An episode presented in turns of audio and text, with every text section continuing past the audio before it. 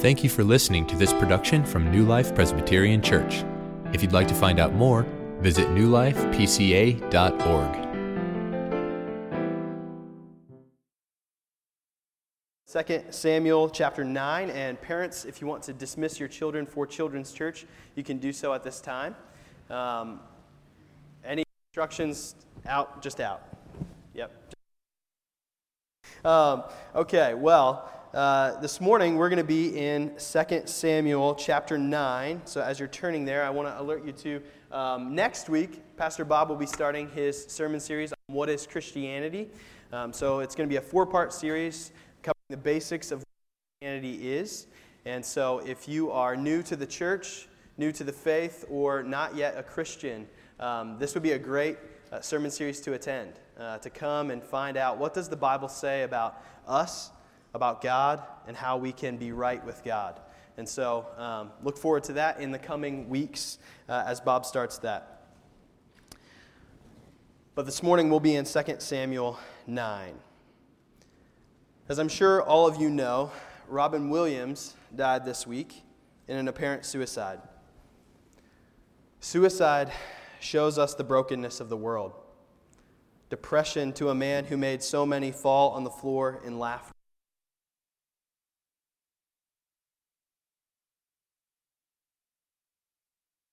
I can yell pretty loud. uh, we had issues last week, but we thought we figured it out, but that's okay.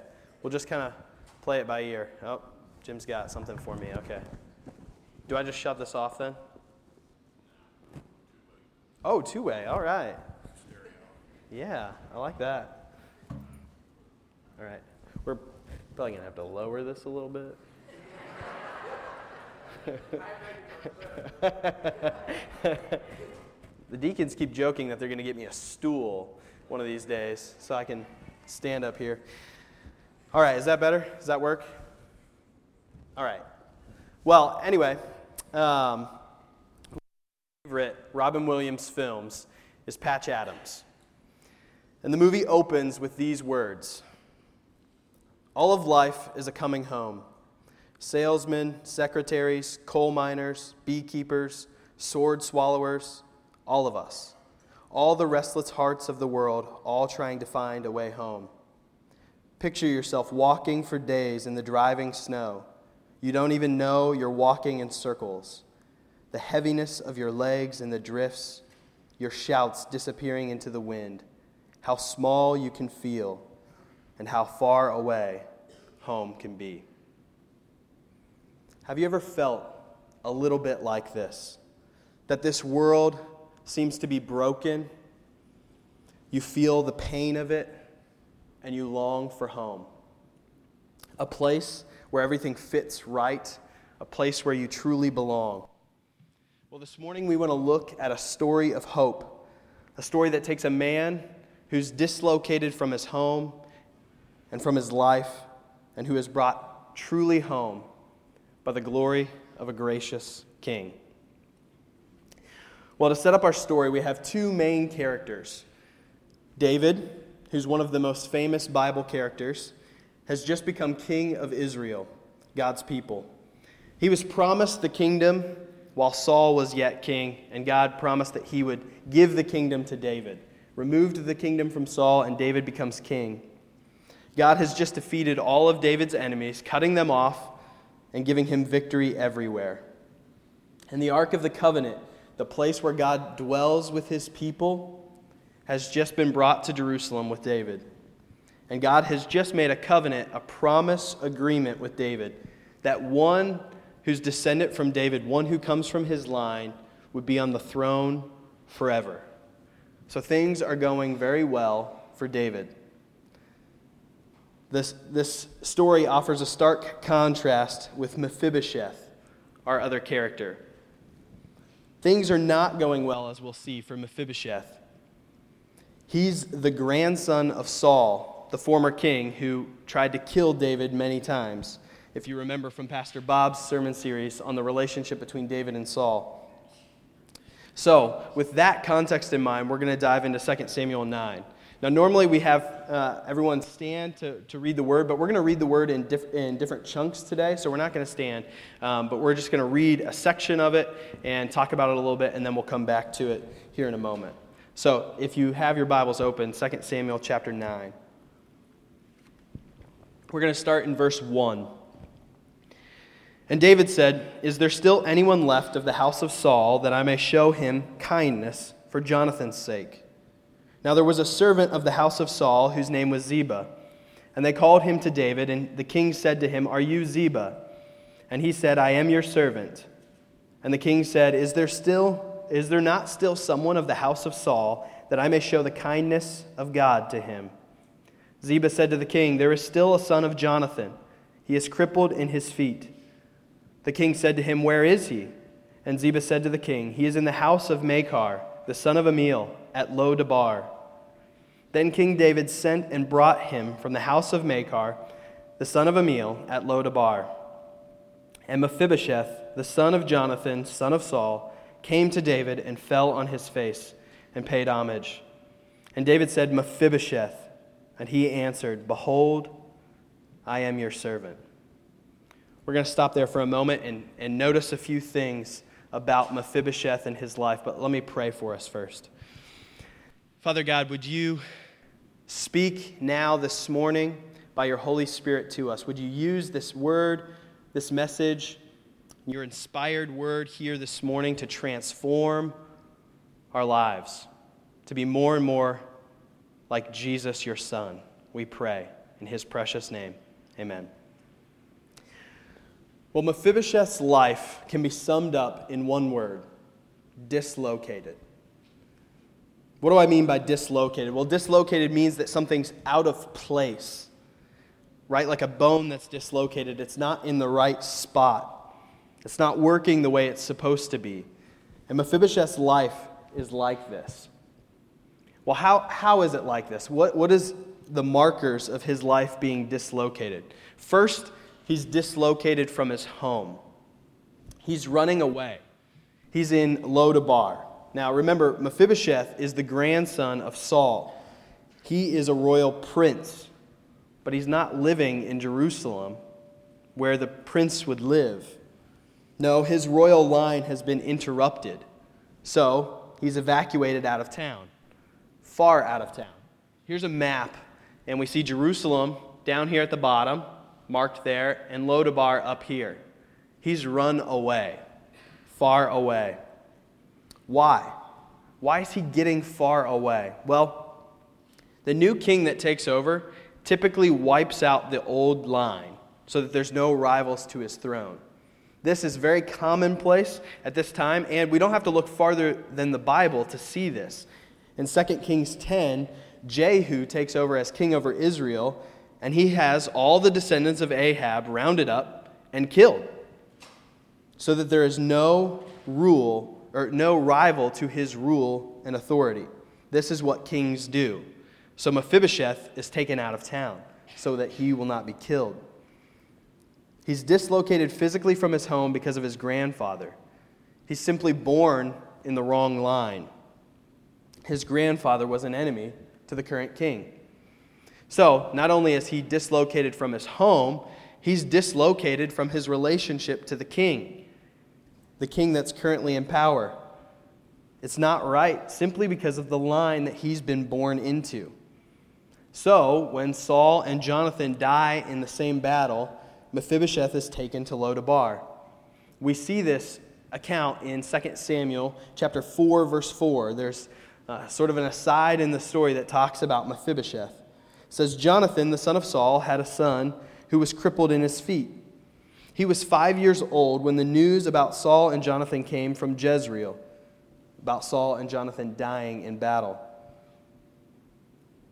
And his nurse took him up and fled. And as she fled in her haste, he fell and became lame. And his name was Mephibosheth. So he's dislocated in his relationship with the king. That's why he's running. And this running away leads to the final way in which he's dislocated. He's dislocated physically. He's lame in both his feet. He's made lame when his nurse flees with him for his life. and he falls and is crippled in his feet. It leaves him helpless. And this ends up being the way that he's identified. We see this in Ziba's description of him. He's in Lodabar, and he's crippled in both his feet. So, what do you think Mephibosheth is feeling at this point? Dislocated like this from his home, from his prominence of being a grandson of the king, from security, from dignity. I'm sure he's now afraid, in hiding, full of shame and guilt. Even his very name points to this. Mephibosheth in Hebrew means out of the mouth of shame. Everything is broken for Mephibosheth, and he's helpless to fix it. He can't change his birth line, his situation, or even his own body, which has become kind of a physical metaphor for his life. Dislocated. Well, what about you this morning? Do you feel dislocated in your life? Like you're on the run in Lodabar and everything is broken and you're helpless to fix it. In his book, Ever Present How the Gospel Relocates Us in the Present, Pastor Jeremy Writebol writes about this feeling of dislocation. He says, Fear, helplessness, depression, anxiety, and worry are all pain triggers. While we might comfort ourselves that each of these feelings is natural and part of the human experience, we equally know that they really aren't the way things ought to be. They remind us that we do not have peace. They tell us that we are not where we should be. This is a problem. We are dislocated. Well, Jeremy goes on to talk about this dislocation and how it occurred and the results of it. It was caused initially by the fall into sin by Adam and Eve, our first parents, something that Bob's going to be covering in his sermon series on what is Christianity the fall.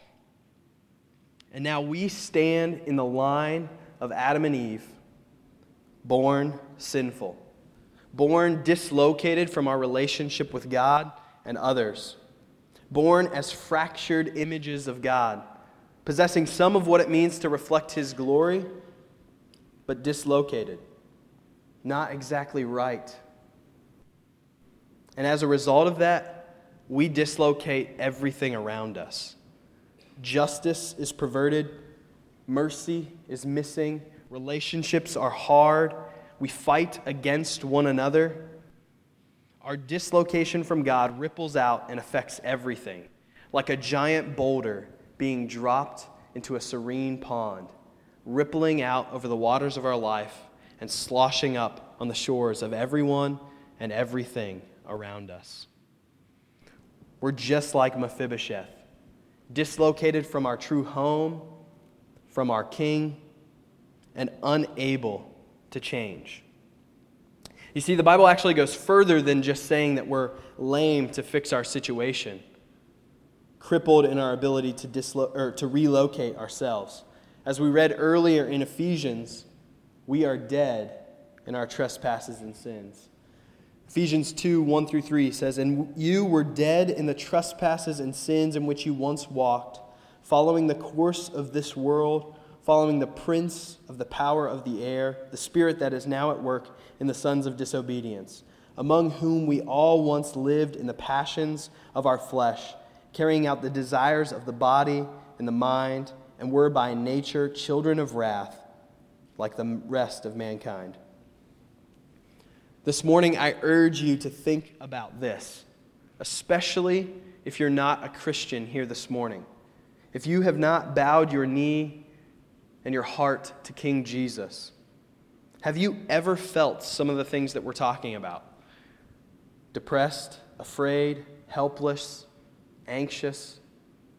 All of these are warning signs that something's not right here. Something's broken with our world.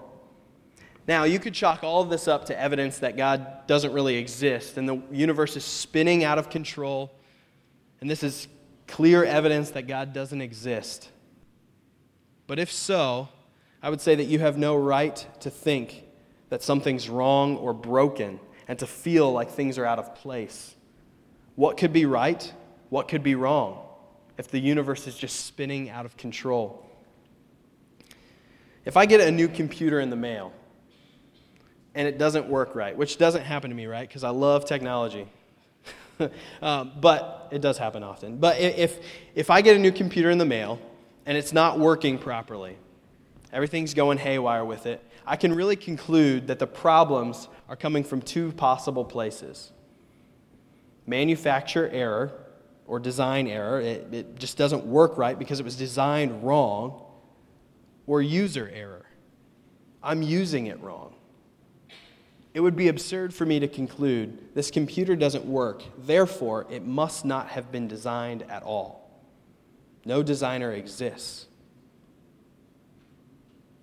The story of history, the story that the Bible tells of our relationship with God, one another, and this universe that we inhabit, is one of dislocation caused by user error. By rebelling against the God of the universe and trying to run things our own way. And it hasn't worked. We're dislocated, living far from God and out of sync with the way life should be. Well, thankfully for Mephibosheth and for us, this isn't the end of the story. Let's pick it up in verse 7 of our text this morning. And David said to him, Do not fear, for I will show you kindness for the sake of your father Jonathan. And I will restore to you all the land of Saul your father, and you shall eat at my table always. And he paid homage to him and said, What is your servant that you should, reg- should show regard for a dead dog such as I? Then the king called Ziba, Saul's servant, and said to him, All that belonged to Saul and to all his house I have given to your master's grandson. And you and your sons and your servants shall till the land for him, and shall bring in the produce, that your master's grandson may have bread to eat. But Mephibosheth, your master's grandson, shall always eat at my table. Now Ziba had fifteen sons and twenty servants. Then Ziba said to the king, According to all that my lord the king commands his servant, so will your servant do. So Mephibosheth ate at David's table, like one of the king's sons.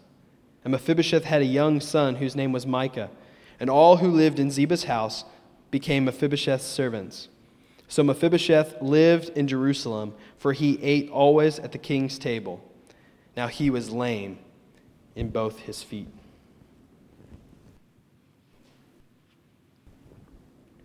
The Holy Spirit certainly has a sense of humor. He puts Mephibosheth in this text so much that you have to keep saying Mephibosheth, Mephibosheth, Mephibosheth. Well, in a stunning turn of events, Mephibosheth is brought home and welcomed by David. This is truly remarkable. You can see the tension rise in the story as Mephibosheth is brought before the king. What will happen to him? As he kneels before the king, he knows that what most often happens when this occurs, when someone from the line of the former king is brought before the king, death comes. He comes expecting death. What will happen? And David speaks the most gracious words Mephibosheth has ever heard Do not fear, for I will show you kindness for the sake of, fa- of your father Jonathan. And I will restore to you all the land of Saul your father, and you shall eat at my table always. Mephibosheth goes from dislocated to being brought home because of the glory of this gracious king. So Mephibosheth is brought home. What does home mean for him? Well, it means several things. First, it means that he's secure. He says, Fear not. I'm sure Mephibosheth was shaking with fear when he came before David. And David says, Fear not, I will not destroy you, but I will show you kindness. David's not going to kill him, but protect him, secure him, and show him kindness. Home also means that Mephibosheth is supplied with everything he needs by David. We see this in verse 7 where David says, I'm going to restore to you all the land of Saul. And then in verses 9 through 13, where he tells Ziba to till the land for Mephibosheth so that Mephibosheth can be provided for. Now, what is this supply coming? Who is this supply coming at the cost of? David. David now owns all the land of Saul. David will sacrifice so that Mephibosheth is provided for.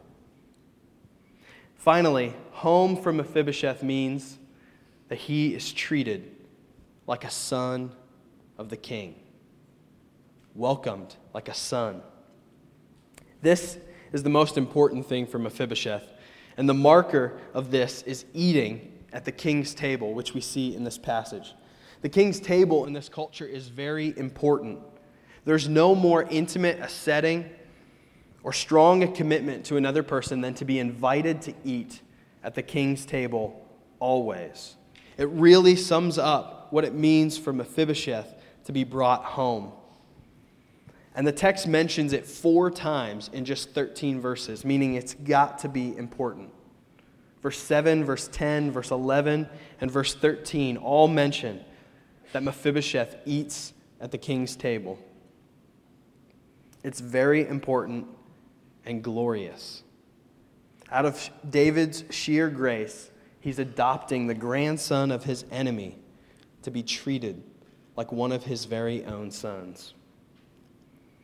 Now, it is one thing for Mephibosheth, a glorious thing indeed, to be spared his life by a king who can and probably should condemn him to death.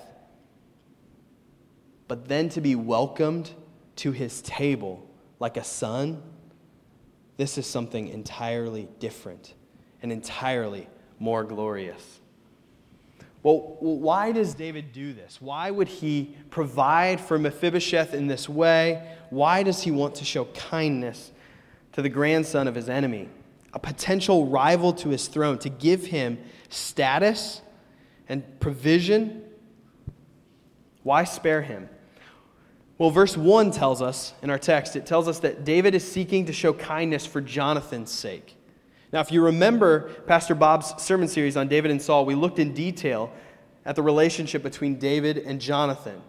Jonathan is Saul's son and David's best friend, which puts Jonathan in a really tough spot because Saul keeps trying to kill David. He keeps chasing him around the country trying to kill him.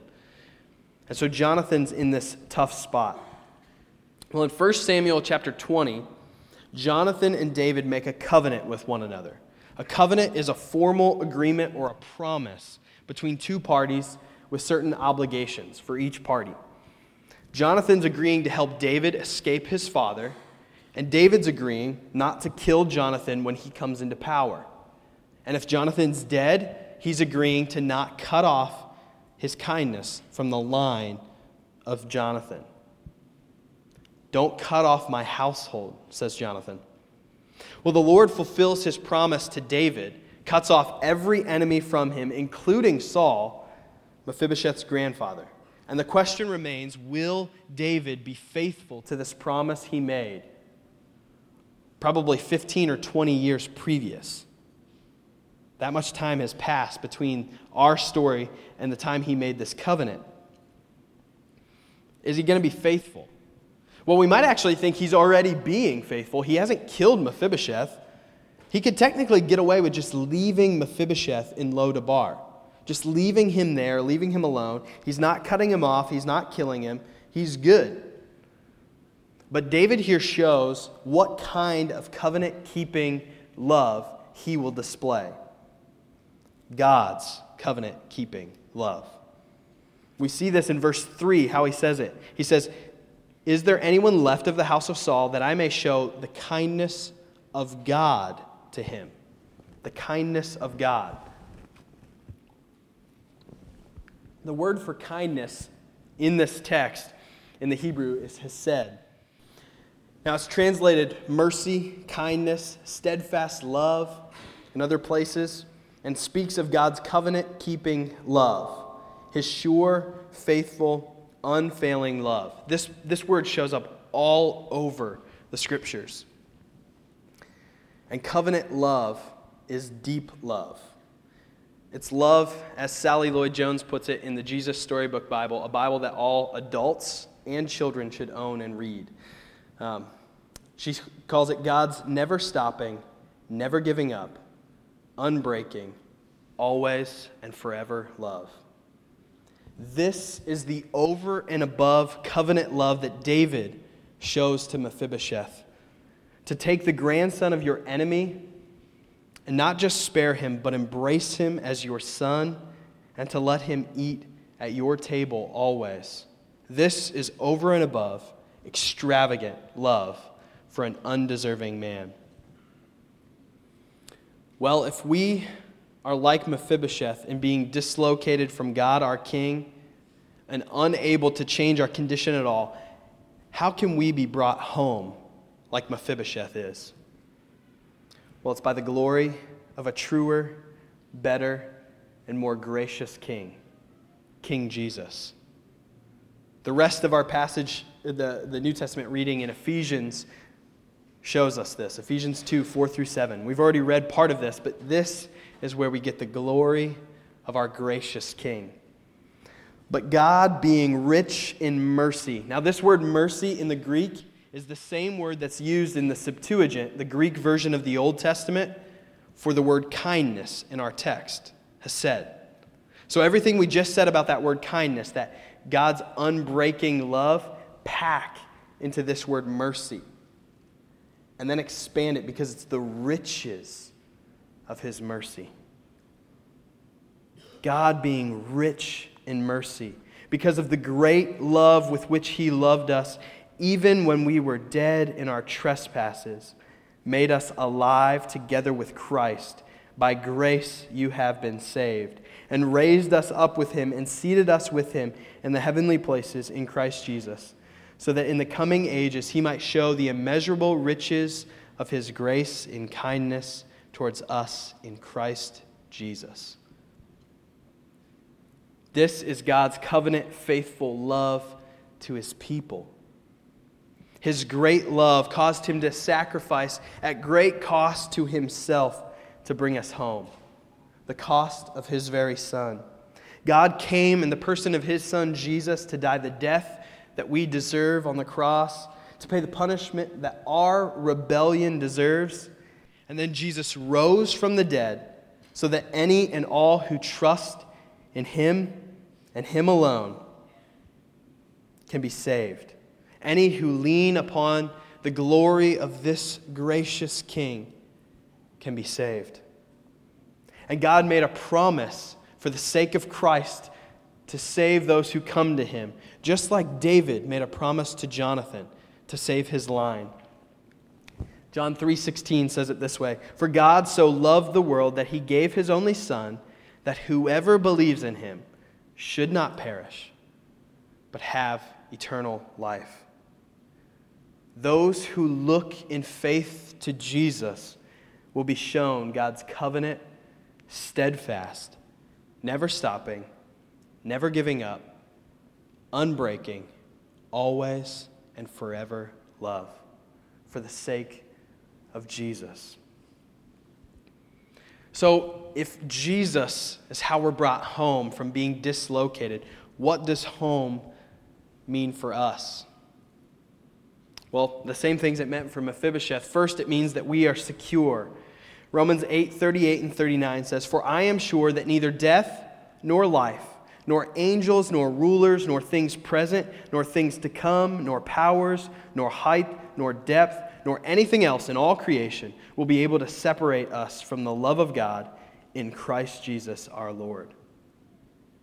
Secure. Nothing can separate the believer from God's love in Christ.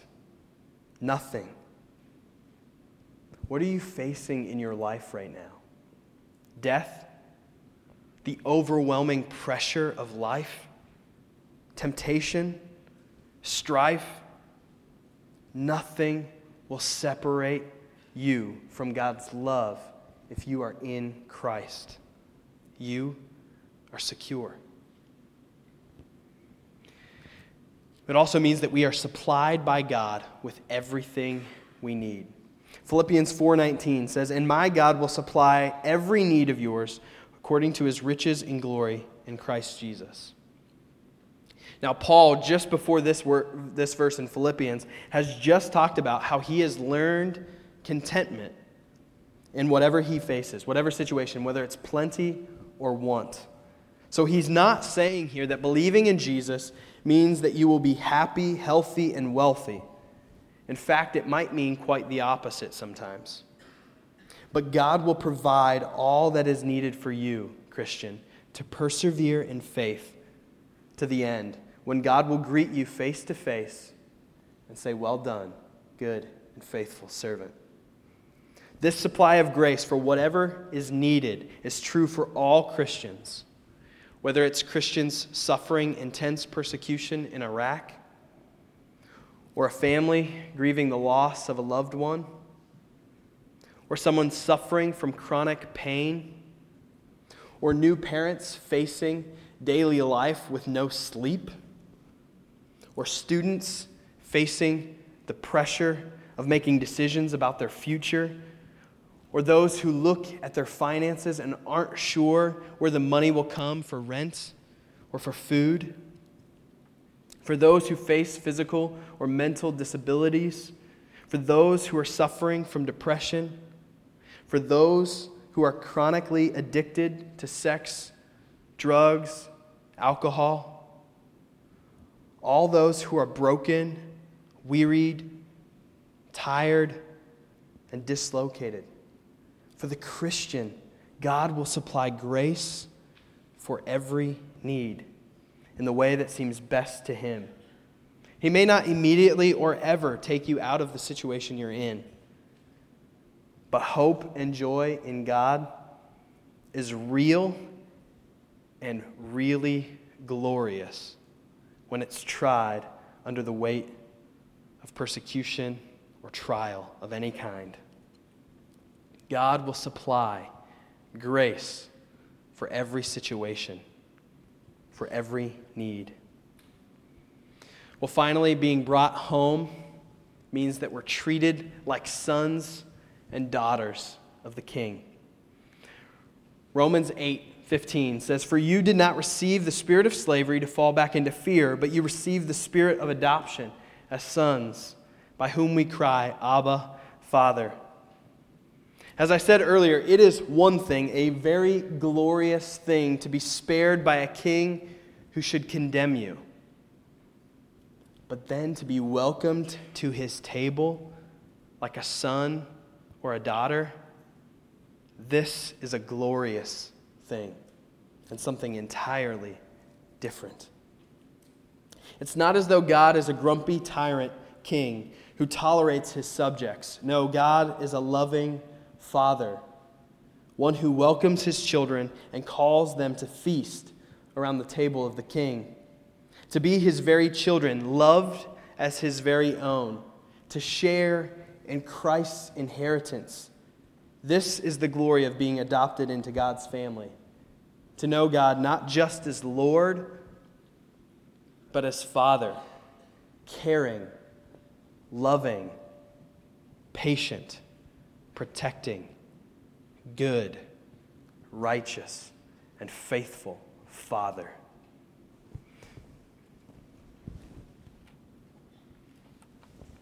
Our text this morning belabors this point that David adopts Mephibosheth to be treated like one of his sons, and the sign of this is always eating at the king's table. Sharing a meal together is one of the most basic things that a family does, and yet one of the most wonderful things. It's where life is shared, where common bonds of peace, unity, and love are forged.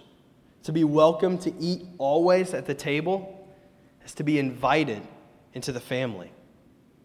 For the Christian, we long for the day when we will sit together as God's people, all God's people gathered from all time, and dine at the marriage supper of the Lamb, the royal banquet between Christ and his church, which the book of Revelation speaks of.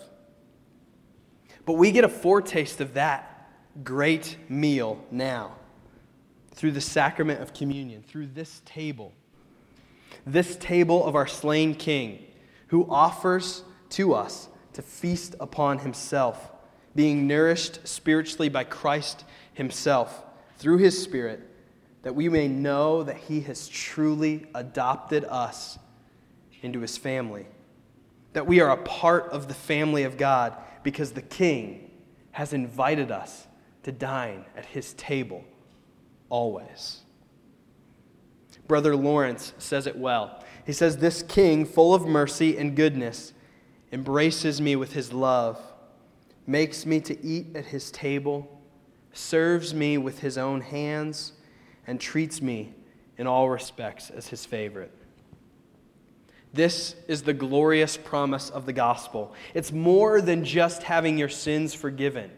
It is that, and that is glorious. But your sins are forgiven for a reason for table fellowship with the King, intimate family relationship with the God of the universe, the gracious King of glory. Well, all of these promises that we've been talking about, being secure, being supplied by God, and being sons and daughters in his kingdom, are for those in Christ, for the Christian. Which means if you're not in Christ this morning, you're still not home. You're still dislocated from God and from others, and this is not the way things are meant to be. This is not the way things are meant to be. And you don't have to fix yourself up first. Remember, actually, you can't fix yourself up first. You're like Mephibosheth, lame in both feet, unable to come to Christ on your own. He must come to you.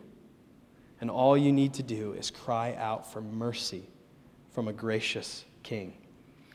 The Bible says it this way God's, God shows his love for us in that while we were still sinners, still weak and lame, Christ died for us. So if you feel weak this morning, that's good. You're ready to receive grace. And if you do not yet feel weak, you need to take a good look at your life, at God's law and your sin, your brokenness. You cannot earn God's love, and you are unable to please Him in your flesh. That's why you need His wonderful mercy in Christ Jesus, who fully obeyed God in His flesh. And, Christian, do not think that once you've received this mercy, you're strong to go it on your own. Our story ends with a curious additional phrase.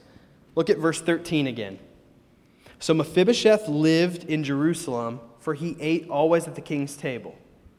Now he was lame in both his feet. Well, we already knew that he was lame in both his feet. Why bring it up again here? I think the author is driving home the point that Mephibosheth remains helpless and utterly dependent upon David's kindness. That's us, friends. We remain helpless and utterly dependent upon the grace of God for everything. Nothing comes apart, apart from grace, and grace is all we need. And as we've sung, it is surely enough. So, just one final thought as a closing point of application from all of this. But hopefully, you've already seen that the greatest application of this text, and indeed all the Bible, is to marvel at what a beautiful Christ we have. So, what was Mephibosheth's primary function in David's kingdom? What does the text say? To eat at the king's table, to feast upon the bounty and goodness and kindness of the king. Christian, your chief end is to bring glory to your gracious King by enjoying his goodness and his kindness, by feasting upon his grace, gazing upon his majesty, worshiping him for his abundant goodness to you, receiving his grace. How do you do this? Worship Jesus privately and publicly. Privately, by devouring his word and being devoted to prayer, and publicly, by gathering together with God's people to worship Him. In all the settings that we do here as a church or in the church locally where you're from, but especially here on Sunday morning, gathering together to hear God's word, to sing songs of praise to our glorious King, to gather together visibly as the family of God, and to partake together of the Lord's Supper, gathering around the table of the King to share an intimate meal with Him and with one another. This, friends, is God's abundant, never stopping, never giving up, unbreaking, always and forever love to us for the sake of Jesus. Let's pray. Father God, thank you for your abundant mercy to us. Thank you that you have adopted us to be your sons and daughters through the work of Christ Jesus, your Son. Lord, would you help us to see you as beautiful and to worship you? And would you gain all the glory in our lives as we worship you and are transformed to be more and more like Jesus, in whose name we now pray. Amen.